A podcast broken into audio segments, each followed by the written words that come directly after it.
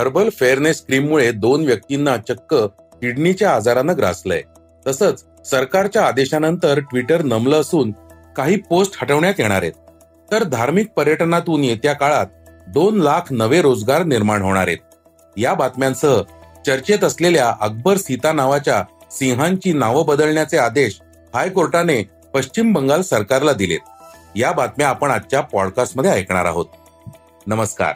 मी अनिरुद्ध गद्रे. आज तेवीस फेब्रुवारी वार शुक्रवार. पॉडकास्टची पहिली बातमी आहे कॉस्मेटिक्सच्या वापरामुळे झालेल्या आजाराबाबतची. त्वचेचा रंग उजळण्यासाठी अनेक तरुण तरुणी तज्ज्ञ डॉक्टरांचा सल्ला न घेता जाहिरातींना बळी पडत कॉस्मेटिक्सचा वापर करतात. अशाच प्रकारे निकृष्ट दर्जाचं हर्बल फेअरनेस क्रीम वापरल्यामुळे रायगड जिल्ह्यातील दोघांना किडनी विकार झाल्याचं निदान झालंय. नवी मुंबईतील मेडिकवर हॉस्पिटलमधील नेफ्रॉलॉजी आणि किडनी ट्रान्सप्लांट विभागाचे प्रमुख डॉक्टर अमित लंगोटे हे या रुग्णांवर उपचार करतायत चोवीस वर्षीय तरुणी स्थानिक डॉक्टरांनी लिहून दिलेली हर्बल फेअरनेस क्रीम वापरत होती. तर छप्पन वर्षीय पुरुष तीन चार महिन्यांपासून केस कापणाऱ्या कारागिरानं लिहून दिलेलं क्रीम वापरत होते. सुरुवातीला या दोघांच्या शरीरावर सूज आल्याने त्यांनी रुग्णालयात धाव घेतली. क्रीममधील विषारी घटक आणि धातूंमुळे त्यांच्या किडनी बायोप्सीमध्ये मेम्ब्रेनस नेफ्रोपॅथीचे निदान झाल्याचं डॉक्टर अमित लंगोटे यांनी सांगितलं. तरुणीच्या शरीरावर सूज आणि लघवीत मोठ्या प्रमाणात प्रथिनं आढळून आली ज्यात N E L L one antigen आढळलं. तर मोरेंच्या तपासणीत रक्तातील पारा वाढल्याचं आढळलं. पण या रुग्णांवर वेळीच औषधोपचार झाल्याने भविष्यातील गुंतागुंत टाळता आल्याचंही त्यांनी म्हटलंय. योग्य तज्ज्ञांच्या परवानगीशिवाय आणि सुरक्षिततेची खात्री करण्यासाठी अन्न आणि औषध प्रशासन मान्यताप्राप्त क्रीम्सची निवड करणं आवश्यक आहे. बहुतांश क्रीम मधील विषारी घटक दर्शवले जात नाहीत. हर्बलचं लेबल लावून ती विकली जातात. त्यामुळे कोणतीही उत्पादनं वापरण्यापूर्वी डॉक्टरांचा सल्ला घ्यावा आणि त्यांचे दुष्परिणाम जाणून घ्यावेत असा सल्ला डॉक्टर अमित लंगोटे यांनी दिलाय. यानंतर पॉडकास्टची दुसरी बातमी आहे एक्स अर्थात ट्विटर आणि केंद्र सरकारच्या संघर्षाची. केंद्र सरकारच्या नव्या आदेशानंतर ट्विटरनं अखेर काही अकाउंट्स आणि पोस्टला ब्रेक लावण्याचा निर्णय घेतलाय. पण आम्ही याच्याशी सहमत नाही. तरीही नाईलाजानं हे पाऊल टाकावं लागतंय असं ट्विटरनं म्हटलंय. नेमकं काय आहे हे प्रकरण जाणून घेऊयात आमचे प्रतिनिधी यश वाडेकर यांच्याकडून. भारत सरकारच्या म्हणण्याशी आम्ही असहमत आहोत. कारण सरकारच्या सांगण्यावरून ज्या पोस्ट डिलीट करण्याचा आम्ही निर्णय घेतलाय त्या पोस्टनाही अभिव्यक्ती स्वातंत्र्याचं कवच लागू होतं. अशी भूमिका ट्विटरने मांडली. दरम्यान कर्नाटक हायकोर्टानं दोन हजार तेवीसमध्ये दिलेल्या आदेशांना ट्विटरनं पुन्हा आव्हान दिलं होतं. दिल्लीत दोन हजार एकवीसमध्ये शेतकरी आंदोलन पेटलेलं असताना काही पोस्ट ब्लॉक करण्याचे आदेश सरकारने ट्विटरला दिले होते. याचं पालन ट्विटरने केलं नव्हतं. त्यामुळे पन्नास लाख रुपयांचा दंड सरकारने ठोठावला होता. सरकारने दिलेल्या पोस्ट ब्लॉकिंगच्या आदेशाविरोधात ट्विटरनं दोन हजार बावीसमध्ये हायकोर्टात याचिका दाखल केली होती.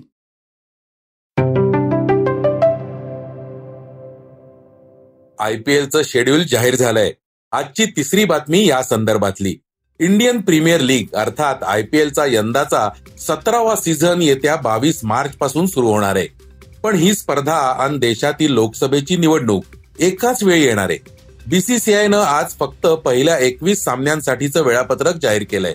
पण या स्पर्धेतील हाय व्होल्टेज सामन्यांबाबत आणि उर्वरित वेळापत्रक कसं असेल याचं विश्लेषण केलंय आमचे प्रतिनिधी अनिरुद्ध संगपाळ यांनी. आय पी एल दोन हजार चोवीसचं शेड्यूल डिक्लेअर झालेलं आहे. बी सी सी आयनं घोषणा करताना पहिला सामना हा आर सी बी आणि चेन्नई सुपर किंग्स यांच्यात बा यांच्यात बावीस मार्च रोजी होईल अशी घोषणा केलेली आहे. जनरली पहिला हंगामाचा पहिला सामना हा गतविजेत्या आणि उपविजेत्या या दोन संघांमध्ये होत असतो. पण यावेळी हा ट्रेंड मोडण्यात आलेला आहे. बी सी सी आयनं लोकसभेचे इलेक्शन पाहून पहिल्यांदा एकवीस सामन्यांचं शेड्यूल डिक्लेअर केलेलं आहे. पुढचं जे शेड्यूल येईल ते इलेक्शनच्या डे इलेक्शनच्या डेट ज्यावेळी निवडणूक आयोग जाहीर करेल त्यानंतर येईल. दुसरी गोष्ट म्हणजे या ज्या एकवीस सामन्यांच्या शेड्यूलमध्ये चेन्नई सुपर किंग्स आणि मुंबई इंडियन्सचा एकही सामना होणार नाही आहे पण त्याची कमतरता गुजरात टायटन्स आणि मुंबई इंडियन्स यांच्यातील हाय व्होल्टेज सामन्यानं भरून निघण्याची शक्यता आहे. कारण की गुजरात टायटन्सचा कर्णधार माजी कर्णधार आता मुंबई इंडियन्सचा कर्णधार असणार आहे. मुंबई इंडियन्सकडे रोहित शर्मा ला हार्दिक पांड्याच्या नेतृत्वाखाली खेळायचं आहे. त्यामुळे हा सामना कसा होतो याच्याकडे सर्वांचे लक्ष लागून राहिले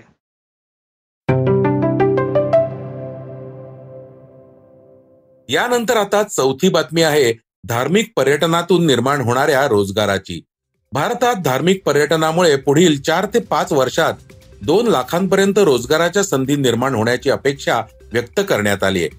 जागतिक तंत्रज्ञान आणि डिजिटल टॅलेंट सोल्युशन्स पुरवणाऱ्या एन एल बी सर्व्हिसेसचे मुख्य कार्यकारी अधिकारी सचिन अलुग यांनी याबाबत भाकीत केलंय. भारतात धार्मिक पर्यटनाला गती मिळतीये. दोन हजार तेवीस ते दोन हजार तीस या कालावधीत दरवर्षी सोळा टक्क्यांहून अधिक वाढ होण्याची अपेक्षा त्यांनी व्यक्त केली आहे. त्यांच्या मते देशांतर्गत एकूण पर्यटनात धार्मिक पर्यटनाचा वाटा साठ टक्के आहे असं त्यांनी इकॉनॉमिक्स टाइम्सशी बोलताना सांगितलं. आता पाचवी बातमी आहे कांदा निर्यात बंदी उठवल्या संदर्भातली. कांदा निर्यात धोरणाचा सरकारनं अक्षरशः ओरखेळ लावलाय. या निर्णयासंबंधी सरकारची धरसोड सुरूच आहे.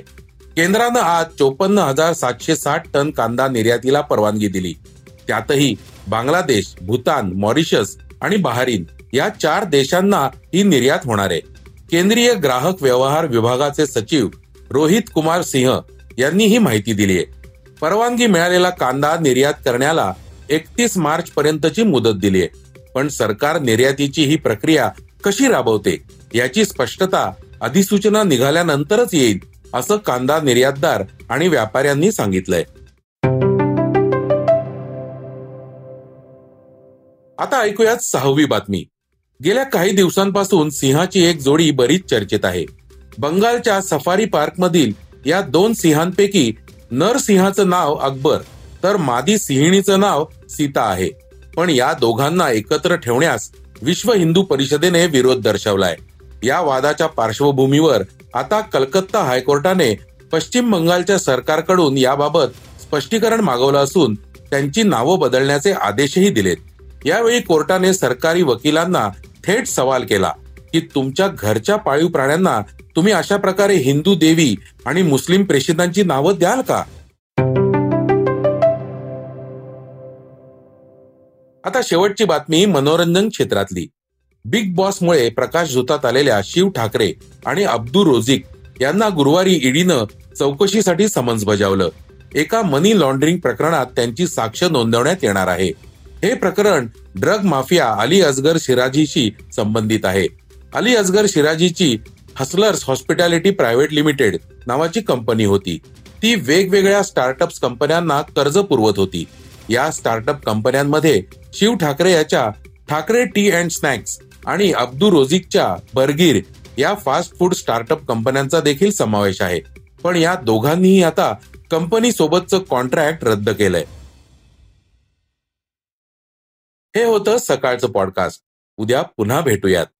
हे पॉडकास्ट तुम्हाला कसं वाटलं जरूर कळवा. त्याला रेटिंग द्या आणि इतरांना रेकमेंड करा. धन्यवाद. वाचा बघा आणि आता ऐका आणखी बातम्या. ई सकाळ डॉट कॉम वर. तुम्ही हा पॉडकास्ट ई सकाळच्या वेबसाईट आणि ऍप वर सुद्धा ऐकू शकता. विसरू नका या पॉडकास्टला आपल्या आवडीच्या पॉडकास्ट ऍप वर सबस्क्राईब किंवा फॉलो करायला.